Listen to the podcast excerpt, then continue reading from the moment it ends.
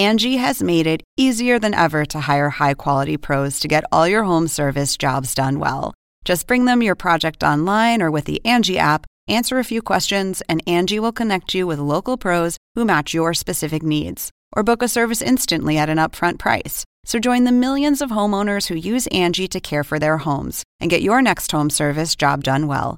Download the free Angie mobile app today or visit Angie.com. That's A N G I.com. Oppenheimer presenta. Llega a usted por cortesía de Arcos Dorados.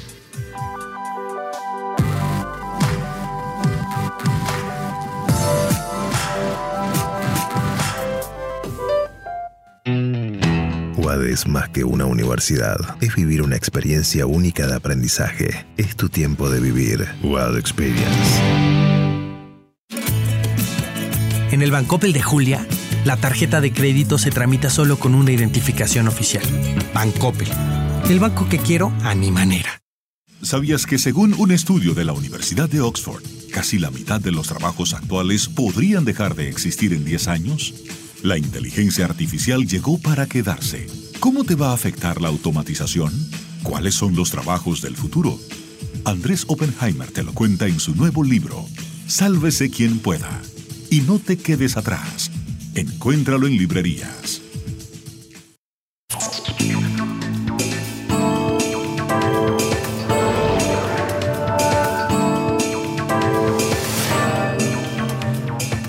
Hola, soy Andrés Oppenheimer. Hoy, mientras seguimos pendientes de los resultados del plebiscito constitucional de Chile, vamos a hablar de otros dos temas muy polémicos.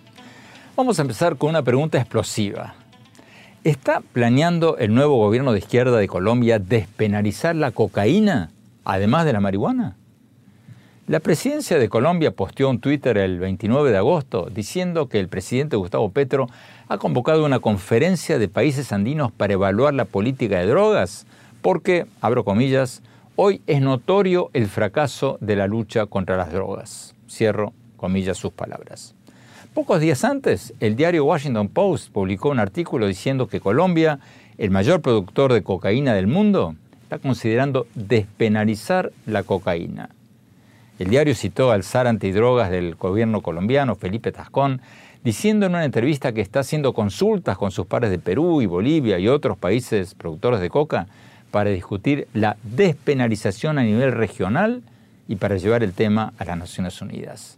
Y el periódico agregó que el gobierno de Petro está planeando apoyar leyes para despenalizar la cocaína en Colombia y regular su comercio. ¿Qué significa todo esto? ¿Va en serio la cosa? ¿Y qué impacto va a tener en Colombia y en el mundo? Se lo vamos a preguntar al senador oficialista colombiano Iván Cepeda, uno de los legisladores más cercanos al presidente Petro. Y para escuchar el otro lado de la moneda, vamos a hablar después con Candice Welch, la directora regional de la Oficina de las Naciones Unidas contra la Droga y el Delito, porque la Convención de la ONU sobre estupefacientes de 1961 declaró que tanto la cocaína como la hoja de coca son sustancias ilícitas. Después vamos a hablar sobre otro tema que está despertando una gran polémica en estos días, la carta de los presidentes de México, Colombia, Bolivia, Argentina, diciendo que hay una persecución judicial contra la vicepresidenta de Argentina, Cristina Fernández de Kirchner, y expresidenta, después de que un fiscal argentino pidió 12 años de cárcel y la inhabilitación de la presidenta para ejercer cargos públicos por presuntos cargos de corrupción. La carta de los presidentes, al igual que las cartas que le mandaron separadamente los dictadores de Cuba y Venezuela, dice que Cristina Fernández de Kirchner está siendo víctima de una persecución judicial. Pero es cierto esto. ¿Hay una persecución judicial contra la vicepresidenta, como dicen ella y los presidentes que firmaron esta declaración? o Cristina Fernández de Kirchner se cree que está por encima de la ley. Y los presidentes de México, Colombia y Bolivia, que la apoyan, ¿están en su derecho a hacerlo? ¿No hay una contradicción entre las constantes declaraciones de algunos de ellos de que no pueden, por ejemplo, denunciar los abusos judiciales en Venezuela o en Cuba porque ellos se rigen por el principio de no intervención en los asuntos internos de otros países? Y esta declaración en que toman partido abiertamente contra el sistema judicial argentino? ¿No hay una contradicción en todo esto? Vamos a hablar con dos expertos en estos temas. Y finalmente, vamos a tener nuestro segmento El Innovador de la Semana. Hoy vamos a destacar a Diego Curi, el cofundador de una empresa llamada Cambio, con K, que exporta casas personalizadas por Internet. Escucharon bien, casas personalizadas por Internet. Uno puede pedir una casa por Internet y en tres clics diseñarla a su medida, con dos o tres habitaciones, por ejemplo, y esta nueva empresa te la manda a tu país desde México y te la construye. Le vamos a preguntar a Curi cómo funciona esto y cuán seguras son estas casas. Bueno, empecemos con el primer tema del que hablábamos, la propuesta del nuevo gobierno de Colombia de reevaluar la política de drogas y experimentar con la despenalización de la cocaína. Vamos con el senador Iván Cepeda, uno de los legisladores más cercanos, como decíamos recién, al presidente Petro. Senador, senador Cepeda, gracias por estar con nosotros. Senador, el presidente Petro ha dicho que la lucha contra las drogas ha sido un fracaso y el diario Washington Post ha citado al SAR antidrogas de Colombia diciendo que están considerando despenalizar no solo la marihuana, sino también la cocaína. ¿Es cierto eso? ¿Ustedes quieren despenalizar la cocaína?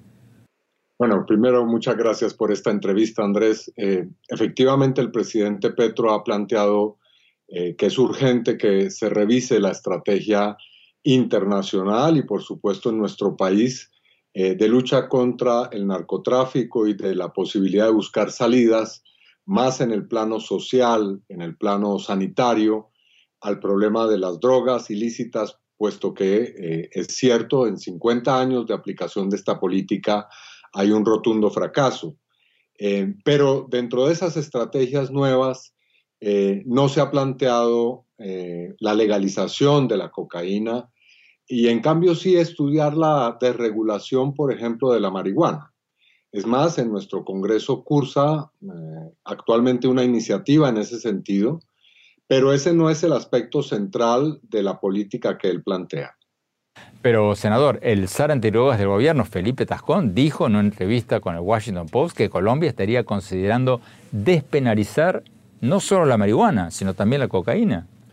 No, una cosa es la legalización de la hoja de coca en distintas clases de uso, diferentes, por supuesto, a la producción de la cocaína, y otra, legalizar la cocaína. Eh, es necesario que en Colombia podamos darle una salida diferente al problema de los cultivos de uso ilícito y buscar su sustitución por cultivos agrícolas que puedan impulsar seriamente en Colombia la producción de alimentos que también pueden ser eh, pues fuente de empleo y de exportación en medio de una crisis mundial eh, que tiene que ver con precisamente los alimentos. Eh, pero eso no significa una política de legalización de la cocaína. Debo ser supremamente claro al respecto. Ahora, lo que sí es necesario es que dejemos de concebir al campesinado que cultiva la hoja de coca, y estamos hablando de cientos de miles de campesinos en Colombia, como criminales. Así que parte del problema radica también en hacer una reforma agraria. Bueno, pero las Naciones Unidas ha declarado desde 1961 que la hoja de coca es un producto ilegal, la hoja de coca, desde la Convención de las Naciones Unidas sobre Estupefacientes de 1961. Y según quienes apoyan la prohibición, la mayor parte de la hoja de coca no se produce para tomar té de coca, sino para producir cocaína. Entonces, si Colombia suspende la erradicación forzosa, ¿eso no equivale a permitir el cultivo de la hoja de coca? El problema radica en que si no hay una sustitución y solamente se produce eh, pues una prohibición de la erradicación forzada, evidentemente estaríamos ante ese escenario. Pero en Colombia tenemos ya experiencias, lastimosamente todavía puntuales y eh, limitadas geográficamente, de que el programa de sustitución de cultivos ha funcionado. Ha funcionado cuando existe, por supuesto, voluntad del gobierno y los anteriores gobiernos, debo decirlo, nunca han tenido eh, como propósito central la sustitución, sino por el contrario, han invertido enormes cantidades de dinero, de esfuerzos y de vidas de colombianos en una lucha que, repito, se ha mostrado hasta el presente estéril. Así que hay que eh, decididamente apostar por la sustitución y eso solo se logra si el gobierno y el Estado colombiano se aplica, como en cualquier política pública, a que ella tenga éxito. Así que eh, creo que es un camino que debe ser apoyado, incentivado y llevado a la práctica. Pero, senador, nosotros hemos tratado de hablar con Felipe Tascón, pero no ha respondido a nuestras llamadas. Pero él ha hablado de suspender la erradicación forzosa de los cultivos de coca. Y suspender la erradicación forzosa no es lo mismo que decir sustitución de cultivos. Hay que completar la frase, porque si no, no se entiende. Si solo se habla de erradicación, o mejor, de suspender y abolir la erradicación, y no se, se entiende que eso debe ir paralelamente con una política que resuelva el problema social del campesinado, pues por supuesto que eso queda sonando a una especie de desgobierno y eh, de una especie de anarquía eh, que daría rienda suelta a multiplicar todavía más eh, ese comercio ilícito. Pero aquí de lo que se trata, y en eso ha sido claro el presidente, yo debo decir que es el presidente Petro quien lleva la voz oficial sobre estos asuntos, eh, pues lo que ha dicho el presidente es que lo que viene es una política agresiva en materia de sustitución de la hoja de coca. ¿Qué opina usted de la postura de la ONU de que incluso la hoja de coca debe ser prohibida o está prohibida en general? Yo digo que el cultivo de la hoja de coca, si es para ser utilizado en eh, la producción de cocaína, es ilícito, pero los usos ancestrales de la hoja de coca eh, para distinta clase de productos que no tienen eh, un efecto nocivo para la salud y por el contrario, que han sido utilizados de manera centenaria en nuestro continente por los pueblos originarios eh, con distinto tipo de fines, no tiene por qué ser considerado eh, parte de una actividad ilícita. Pero, senador, los expertos de las Naciones Unidas dicen que el uso ancestral es una pequeña parte y que la mayor parte de la producción se usa para cocaína. Lamentablemente hoy por hoy es así, pero nada nos impide revertir esa, realidad, sobre todo si cambiamos el paradigma eh, con el que se trata este asunto. Y eso es lo que estamos reclamando. Luego de 50 eh, años, repito, de fracasos, es conveniente que la comunidad internacional, los gobiernos, los especialistas y las comunidades eh, demos lugar a un debate sano de cómo tratar este problema global de una manera radicalmente distinta. Senador Cepeda, muchísimas gracias por su tiempo. Tenemos que ir a un corte. Cuando volvamos, vamos a escuchar el otro lado de la moneda. Vamos a hablar con una alta funcionaria de las Naciones Unidas y le vamos a preguntar qué impacto podría tener la legalización de la cocaína. No se vayan, ya volvemos.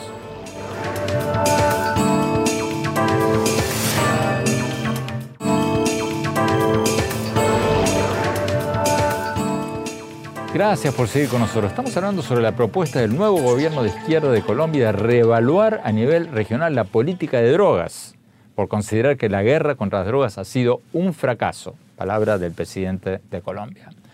Y también de experimentar no solo con la despenalización de la marihuana, sino también con la despenalización de la cocaína. Tenemos con nosotros a Candice Welch, la directora para la región andina y el cono sur de la Oficina de las Naciones Unidas para las Drogas y el Delito. Candice Welch, gracias, gracias por estar con nosotros.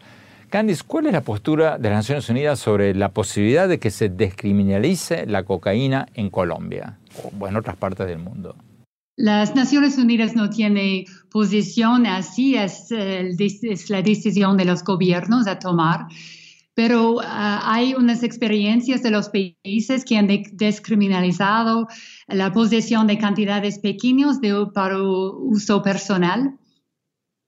Y el enfoque de esto es realmente de mejorar el respeto de los derechos humanos y también de proteger la salud y facilitar el tratamiento para las personas.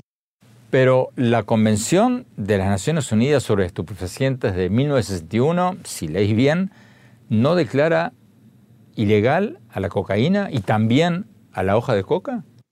Sí, eh, la Convención declara eh, prohibido estas um, sustancias sin uso medical o científico, pero la realidad es que hay mucho margen de flexibilidad por los países y eh, puede ser aceptable que los países um, descriminalizan la posesión simple de, drogas para promover la salud pública, que es el objetivo en general uh, de la convención. El diario Washington Post dice que el presidente Petro estaría considerando convertir a Colombia en un laboratorio regional de despenalización de la cocaína. ¿Eso le preocupa a usted? ¿Le preocupa a, las Naciones Unidas? Es verdad que la cocaína puede tener los efectos dañosos serios a nivel de la salud. Y vemos esto uh, también especialmente cuando hay las mezclas de cocaína con otros productos. Por ejemplo, había recientemente los 24 muertos en Argentina con una mezcla de cocaína con fentanilo. Pero ¿usted cree que la despenalización de la cocaína produciría un aumento del consumo de cocaína o no necesariamente? Hemos visto en los países que han legalizado uh, el uso de cannabis que había una aumentación en el uso general en la población, pero también en el uso habitual en los consumidores. Um, pero es también en otros países como Portugal que ha descriminalizado la posesión de cantidades pequeñas que había al fin una disminución del uso. Entonces depende mucho sobre todo el sistema, no es solamente que un ley va a cambiar todo. Sí hay un sistema de prevención, de educación, de tratamiento que podemos ver ah, de minimizar el riesgo de una aumentación. Pero usted está hablando del cannabis, yo estaba hablando, preguntando sobre la cocaína, que es una droga más fuerte. Sí, en Portugal fue no solamente el cannabis, la descriminalización fue también de cocaína y otros productos. Entonces, si le entiendo bien, la ONU sigue considerando a la cocaína y a la coca como sustancias ilegales, pero con cada vez más excepciones. Creo que estamos todos aprendiendo cuál políticas públicas pueden ser más eficaces contra los problemas de la adicción y de la droga. Y había las políticas diferentes en diferentes países y necesitamos hacer todo lo posible aprender lecciones de estas experiencias. Candice Welch, muchas gracias. Tenemos que ir a un corte. Cuando volvamos, vamos a hablar sobre la declaración de los presidentes de México, Colombia, Bolivia, Argentina, en que denuncian una supuesta persecución judicial contra la vicepresidenta y expresidenta argentina, Cristina Fernández de Kirchner. No se vayan, ya volvemos.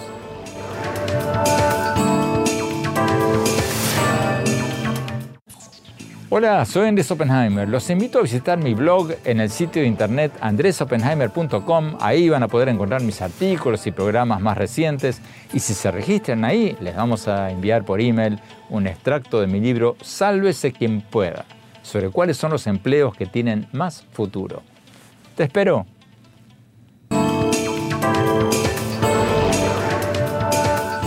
Gracias por seguir con nosotros. Mientras seguimos pendientes de los resultados del plebiscito constitucional en Chile, vamos a otro tema que está en los titulares de toda la región. La declaración escrita de los presidentes de Argentina, México, Colombia y Bolivia denunciando una supuesta persecución judicial contra la actual vicepresidenta y expresidenta argentina Cristina Fernández de Kirchner. Los presidentes de Argentina, México, Colombia y Bolivia, y separadamente los dictadores de Venezuela y Cuba, denunciaron eh, esa supuesta persecución judicial después de que un fiscal argentino pidió 12 años de prisión y la inhabilitación perpetua para ejercer cargos públicos para la vicepresidenta por presuntos actos de corrupción. Cristina Fernández de Kirchner, a su vez, acusó a los fiscales de estar siguiendo un presunto guion creado por la oposición y los medios de comunicación hostiles a ellas, según ella, que intenta, siempre según ella, impedirle ejercer cargos públicos. Y agregó la vicepresidenta que nada de lo que dijeron los fiscales ha sido probado. Tenemos con nosotros a Santiago Cantón, director del programa de Estado de Derecho del Centro de Estudios Diálogo Interamericano en Washington.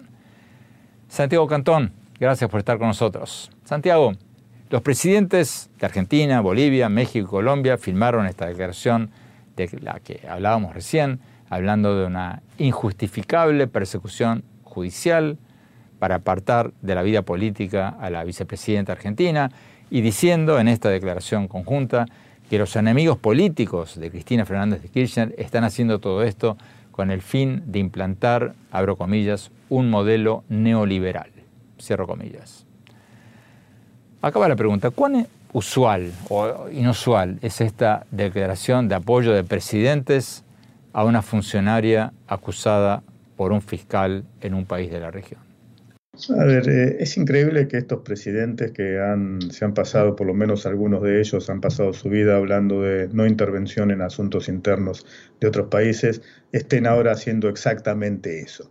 Y, es aún más llamativo cuando eh, uno ve lo que está sucediendo en El Salvador, Venezuela o Nicaragua, y en esos países donde hay una clara intervención del Poder Judicial no, no han dicho absolutamente nada. A ver, aquí en lo que está pasando... Eh, en la carta plantean que hay una persecución judicial y no dan ningún argumento, ninguna prueba de por qué existe esa persecución judicial. El único argumento que ponen es que están eh, intentando instalar un modelo neoliberal. Ese es el argumento y que está escrito y lo ponen en la carta de esa manera. ¿Desde cuándo, más allá de si uno está de acuerdo o no con el modelo neoliberal para, para nuestros países, más allá de uno está de acuerdo o no, desde cuándo está mal tratar de implantar un modelo de otra naturaleza, ya sea socialista o ya sea neoliberal. Eso es la democracia. Eso exactamente es lo que es la república y el respeto a las instituciones. Entonces, aquí no hay absolutamente eh, ninguna persecución judicial. Aquí hay un juicio que está teniendo lugar. El fiscal acusó a la expresidenta por casos de corrupción durante dos semanas. Fue una, acusación pública, todos los argentinos podían verlo por televisión.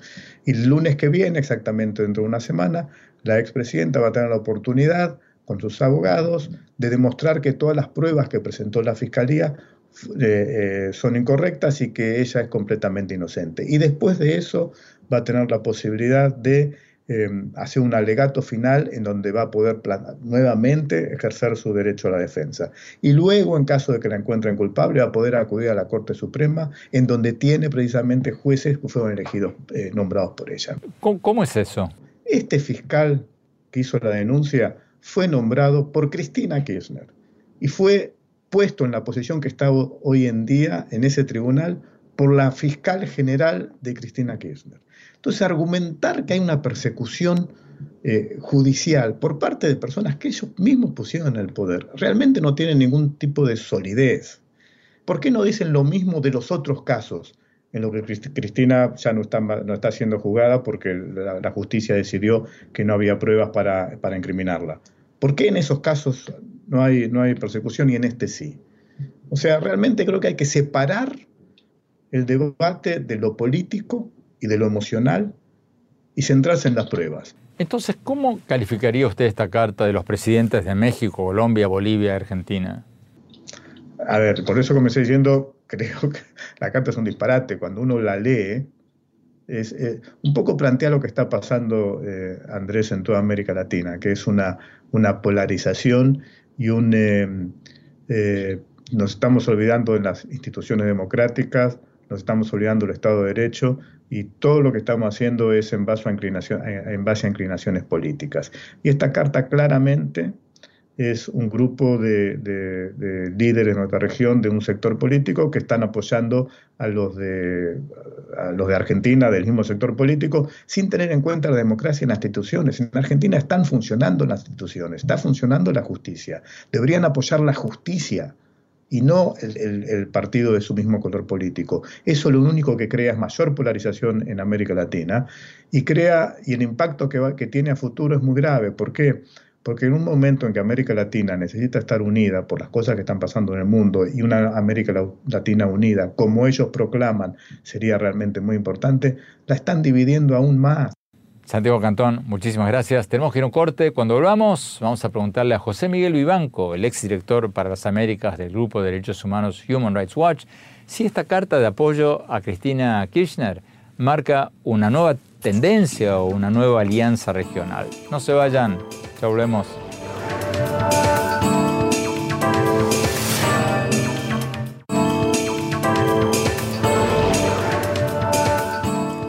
Gracias por seguir con nosotros. Mientras seguimos pendientes del plebiscito constitucional en Chile, estamos analizando la declaración escrita de los presidentes de Argentina, México, Colombia y Bolivia, denunciando una supuesta persecución judicial contra la actual vicepresidenta y expresidenta de Argentina, Cristina Fernández de Kirchner. En esa declaración escrita conjunta, los presidentes de estos países dijeron que esto era una injustificada persecución eh, judicial, Después de confiscar, argentino pidió 12 años de prisión y la inhabilitación perpetua para ejercicio de cargos públicos para Cristina Fernández de Kirchner por presuntos actos de corrupción. Tenemos con nosotros a José Miguel Vivanco, exdirector para las Américas de la Organización de Derechos Humanos Human Rights Watch. José Miguel Vivanco, gracias por estar con nosotros. ¿Cuál es su lectura de esta declaración de los cuatro presidentes, los de Argentina, Colombia, Bolivia y México, ¿Es algo novedoso o, no tanto?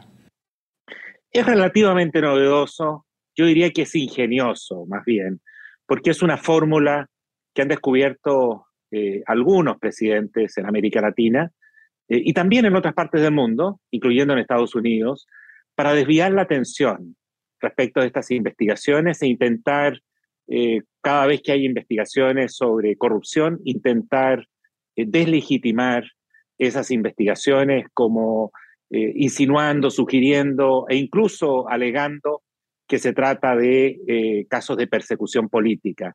Y, lo cierto es que la evidencia demuestra, tarde o temprano, que son investigaciones perfectamente justificadas. ¿Pero es algo nuevo esto?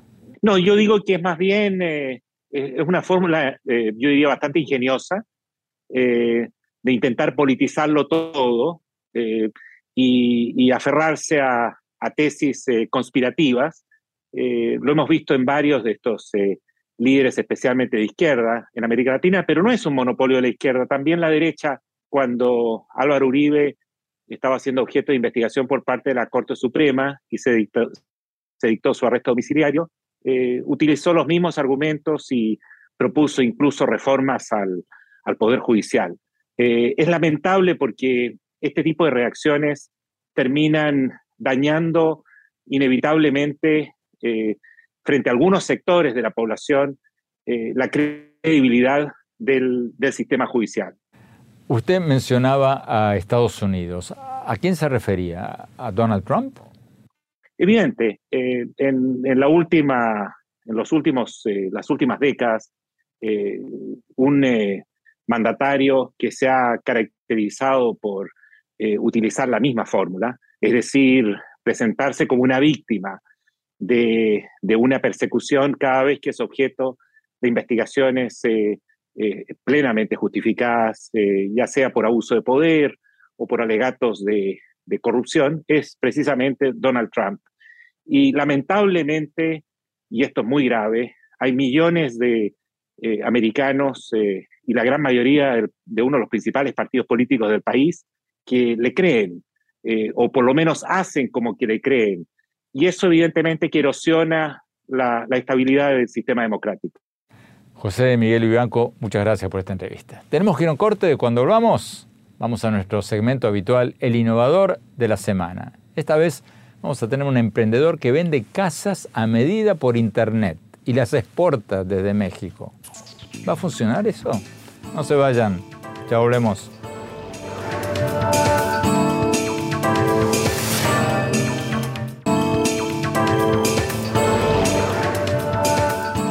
Gracias por seguir con nosotros. Vamos a nuestro segmento habitual, el innovador de la semana. Hoy vamos a tener con nosotros a Diego Curi, el cofundador de una empresa llamada Cambio, con K, que exporta, escuchen bien, casas personalizadas por Internet. ¿Escucharon bien? Uno puede pedir una casa por Internet y en tres clics diseñarla a su medida, por ejemplo, pedir dos o tres habitaciones, y esta empresa te la manda a tu país desde México, te la construye y si quieres hasta te pone los muebles. ¿Cómo funciona esto? Vamos a la entrevista. El innovador de la semana es presentado por falabella.com, un nuevo punto de partida.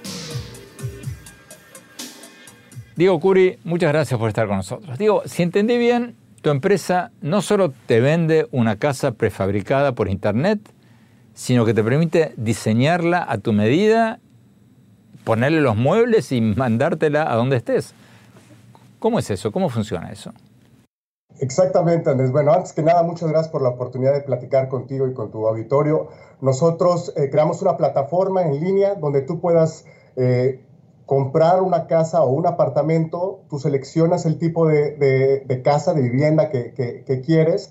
Es un, utilizamos tecnología prefabricada, modular, donde tú puedes encontrar la forma eh, y tú configuras, muy, muy parecido como si fuera el configurador de un automóvil, tú configuras el exterior o el interior y es un proceso eh, muy similar a comprar eh, unos zapatos en línea, en donde tú le puedes dar el seguimiento del proceso en, en cómo va la construcción de la casa y en cuánto tiempo se va a entregar y en cuánto tiempo se va a, armar. Pero ¿quién la arma esta casa? ¿Tú, me la mandas y después me envías una cuadrilla de obreros que me la montan o, yo tengo que armarla? nosotros nos encargamos de todo para que solamente el usuario tenga que entrar y empezar a disfrutar. Se puede incluso eh, mandar con muebles. Ya se manda con eh, la nevera, se manda con con la cocina instalada y, lista para, para, usarse. Si entendí bien, ustedes las construyen en México y las mandan a Estados Unidos. Correcto. La página de internet de ustedes dice que en tres clics compras tu casa. ¿Qué, qué son esos tres clics? Bueno, eh, seleccionas este, el, el modelo que quieres, seleccionas el botón de agregar al carrito y seleccionas el botón de pagar el carrito. ¿En cuánto tiempo me la mandan? Ahorita traemos eh, un tiempo de entre tres y cuatro meses. ¿Cuánto más baratas son estas casas comparadas con una casa tradicional? ¿Y qué ventajas tienen? Claro, bueno, la ventaja principal es el tiempo y eh, también nosotros utilizamos eh, materiales que son menos intrusivos con el medio ambiente, son sustentables, no, nos metemos con, los, terrenos, con la naturaleza, tratamos de, ser lo más respetuosos posibles.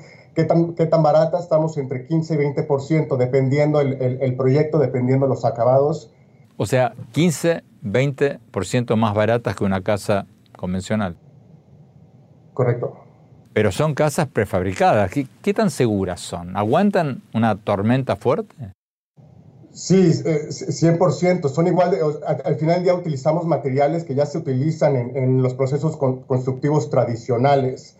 Entonces, nosotros hemos probado en, temperaturas extremas, hemos probado en, eh, ubicaciones donde hay temblores, donde hay huracanes y resisten, resisten de la misma manera o, incluso mejor que una casa eh, tradicional hecha, por ejemplo, de madera. ¿Cómo se te ocurrió esta idea? Nosotros lanzamos el año pasado, eh, la idea originó cuando yo viviendo en Miami, la gente de Nueva York y San Francisco se empezó a mudar y los, los costos de, vida y de, vivienda se fueron a los cielos. Entonces nos empezamos a imaginar qué pasa si creamos, siendo mexicano de origen, es muy común que la industria automotriz, eh, sabemos que más del 70% de los autos en Estados Unidos son... Eh, traídos de México, nos imaginamos qué pasa si replicamos esa misma estrategia para la vivienda en un proceso industrializado de creación de casas. Diego Curi, muchísimas gracias, mucha suerte. El innovador de la semana es presentado por falabella.com, un nuevo punto de partida. Tenemos que ir a un corte. Cuando volvamos, mi opinión sobre la carta de los presidentes de Argentina, México, Colombia y Bolivia denunciando una presunta persecución judicial contra la vicepresidenta y expresidenta argentina Cristina Fernández de Kirchner. No se vayan, ya volvemos. En falabella.com la calidad la dejamos en manos de expertos. Creo que hemos encontrado el santo grial 3.0. Aprobado, aprobado, aprobado. ¡Uh, caracoles! Miles de marcas, miles de emprendedores, la mejor calidad. Todo lo que necesitas está en el nuevo falabella.com. Descarga la app. Hola, soy Andrés Oppenheimer. Los invito a visitar mi blog en el sitio de internet andresoppenheimer.com. Ahí puedes encontrar mis artículos y mis programas más recientes. Y si te registras en ese sitio, te vamos a enviar por email un extracto de mi libro Sálvese quien pueda sobre cuáles son los empleos que tienen más futuro. Te espero.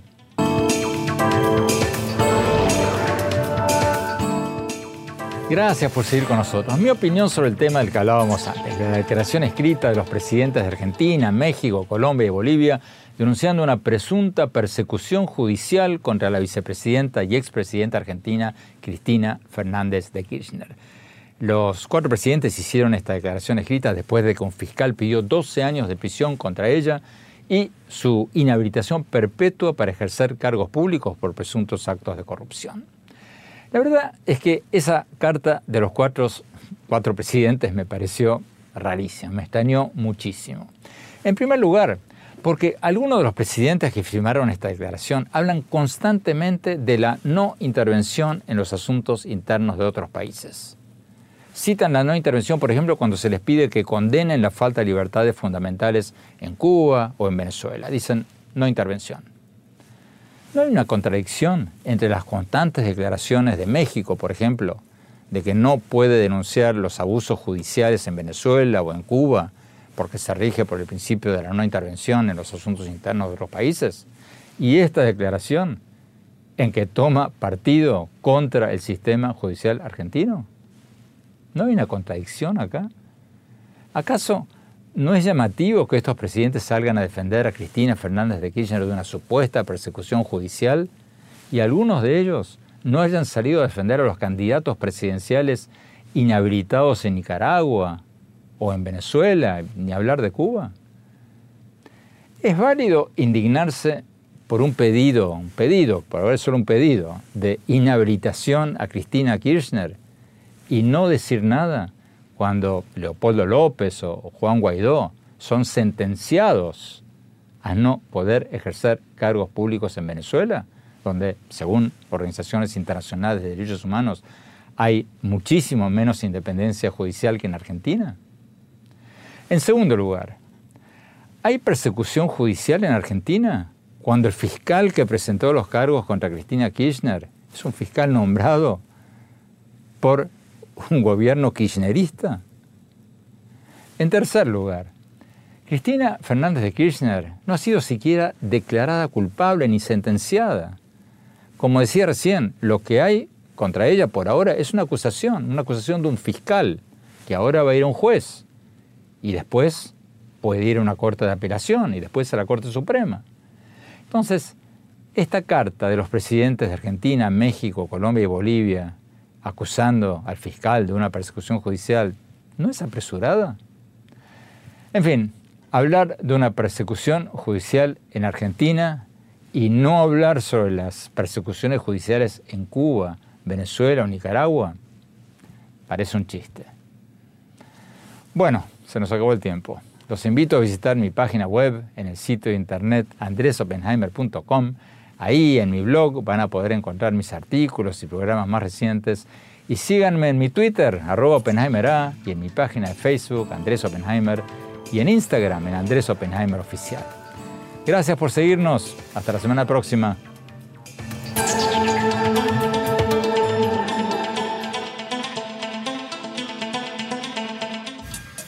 Oppenheimer presenta.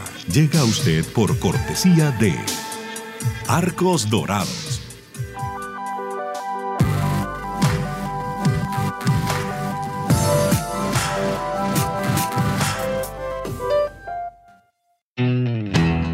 es más que una universidad. Es vivir una experiencia única de aprendizaje. Es tu tiempo de vivir. Wild Experience.